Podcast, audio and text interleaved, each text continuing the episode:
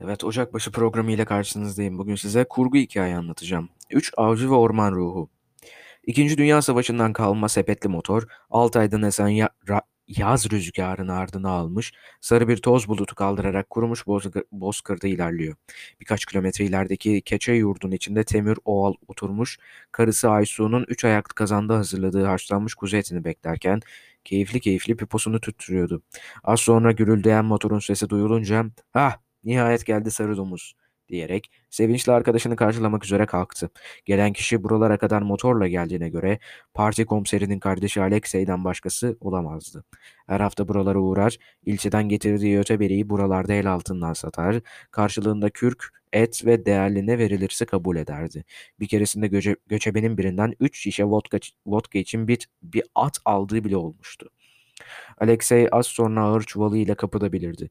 Günün son ışıkları keçe yurdun kapısından içeriye dolarken eşikte dikilen Alexey, iki metreye yakın boyu ve geniş omuzlarıyla sarışın, mavi gözlü bir devi andırıyordu. Yine her zamanki gibi tozlu çizmelerinin içine geçirdiği paçaları, kirden sararmış beyaz gömleği, yeleği ve kasketiyle ''Geç kaldın'' dedi Temur Oğul. ''15 gündür uğramadım buralara.'' Alexey Evet, e, ilçede biraz işlerim vardı. Biliyorsun parti yeni yıllık ekonomi planını açıkladı. Artık daha çok üretim yapılması gerekiyor. Senin koyunlar ikiz doğurmazsa işin zor haberin olsun diye cevap verdi.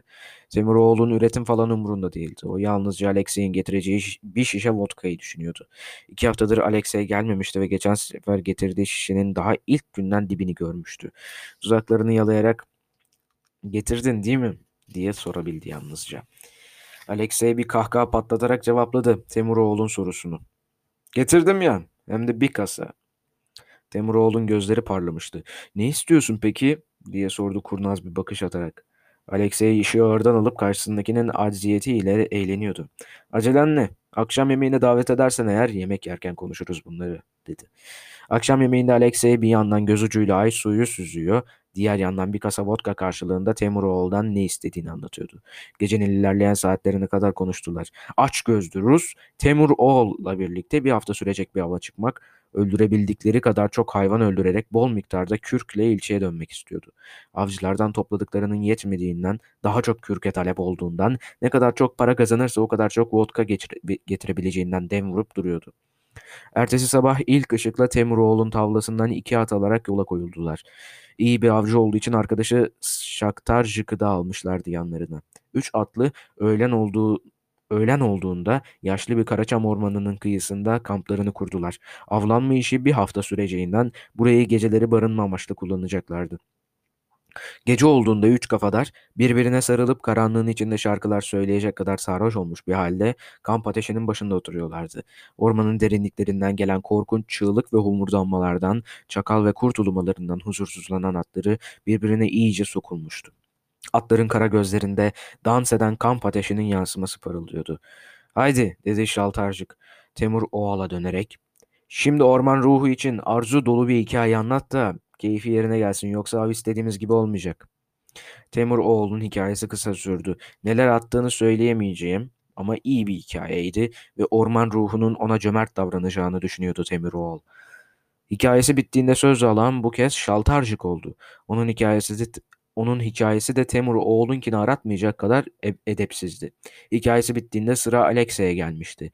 Şaltarcık bu kez de ona dönerek Şimdi sıra sende Alexey. Haydi orman ruhuna Rusların neler bildiğini anlat. Seni dinliyor.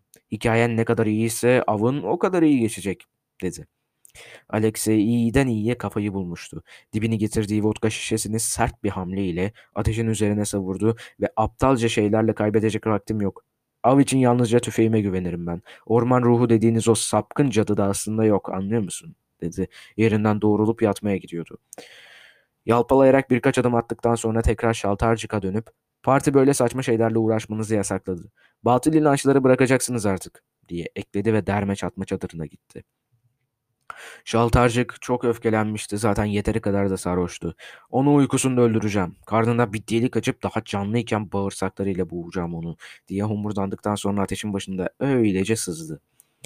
Sonraki gün Temur Oğul, üç tilki ve birkaç tavşan vurdu. Şaltarcık daha şanslıydı. Bir Karaca ve Temur Oğul'unkinden fazla tilki birkaç da tavşan vurabilmişti.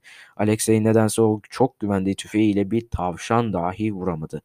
O gece Alexey'in ağzını bıçak açmıyordu. Erkenden çadırına çekilip yattı. Şaltarcık ise tüm geceyi çaktırmadan onunla dalga geçerek geçirdi. İkinci gün üçünün de bahtı kapanmış gibi görünüyordu. Hiçbir şey vuramadan öylece kampa döndüler. Bu kez yalnız Alexey'in değil, üçünün de sinirleri gergindi. Şaltarcık, şu herifin küçük bir hikayeyi orman ruhundan esirgemesi yüzünden nasibimiz kesildi. Bizim hikayelerimiz için bu kadar verecek diye sık sık söyleniyordu. Üçüncü gün ormanın en derinlerine kadar gittikleri halde yine hiçbir şey vuramadılar.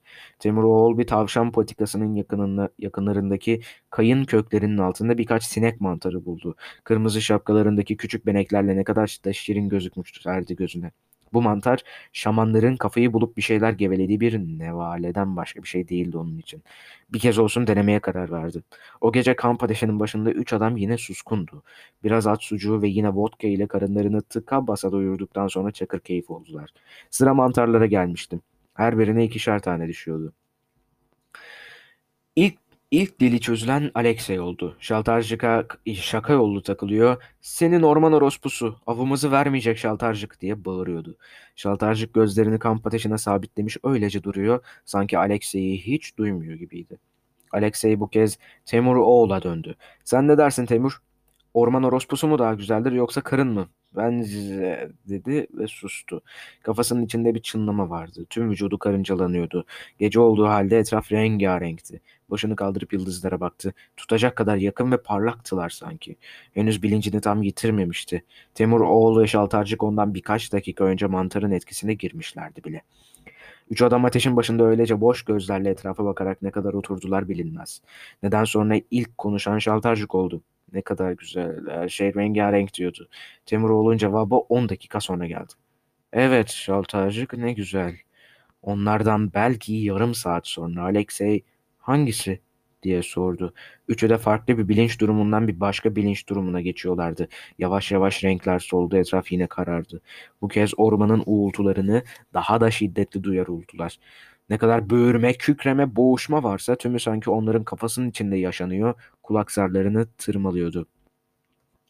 Korkunçtu. Temuroğlu o kadar korkmuştu ki pantolonunu ıslattı. Şaltarcıkın ise kafasında başka senaryolar dolaşıp duruyordu. Birden bıçağını çekerek yerinden fırladı ve Temuroğlu Alexey bizi buraya öldürmek için getirdi diye haykırdı. Boşlukta bıçağını birkaç kez savururken.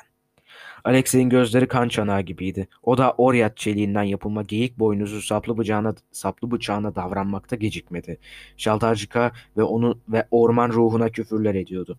Temuroğlu'nun karısı hakkında edepsiz sözler ediyordu. Dünya hala kapkaranlıktı onlar için. Birbirlerini yalnızca kara bir gölgeden ibaret görüyorlardı. Bu kez Demiroğlu baltasını kaparak atıldı ileriye. Havada bir kez parlayan balta şimşek gibi hemen önündeki gölgenin omuz başına indi. Şaltarcık kanlar içinde bir kenara attı kendini. Az sonra Alexey önündeki gölgeye birkaç kez savurdu bıçağını. Temuroğlu'nun da aldığı yaralarla yıkılması çok sürmedi. İri yarı Rus'un gözü öyle dönmüştü ki oturup Temiroğlu'nun başını gövdesinden ayırmak istedi. Tam işe koyulmuştu ki Temiroğlu'nun bir kenara fırlayan baltası bu kez Alexey'in kafasına indi. Baltanın ağzı tamamen kafa, kafatasının içine gömülmüştü. Alexey'e vuran şaltarcıktan başkası değildi. Temuroğlu'nun baltası omzunu parçalamıştı. Tamamen kopmayan kolu eski bir bez parçası gibi sallanıyordu. Fakat o bunu sanki hiç hissetmiyor gibiydi. Omzundan hala kan fışkırıyordu. Aklını yitirmişti. Yerde yatan iki eski dostuna boş gözlerle bakıyordu. Çok geçmeden her yer tamamen kararıp tüm ışıklar kayboldu ve şaltarcık arkadaşlarının cesetleri üzerine yığıldı. Ormanın kenarında yarı çıplak bir kadın avınız kutlu olsun diye fısıldıyordu. Evet, bugünlük hikayemiz de bu kadardı. Kendinize çok çok iyi bakın. Bir sonraki programda görüşmek üzere.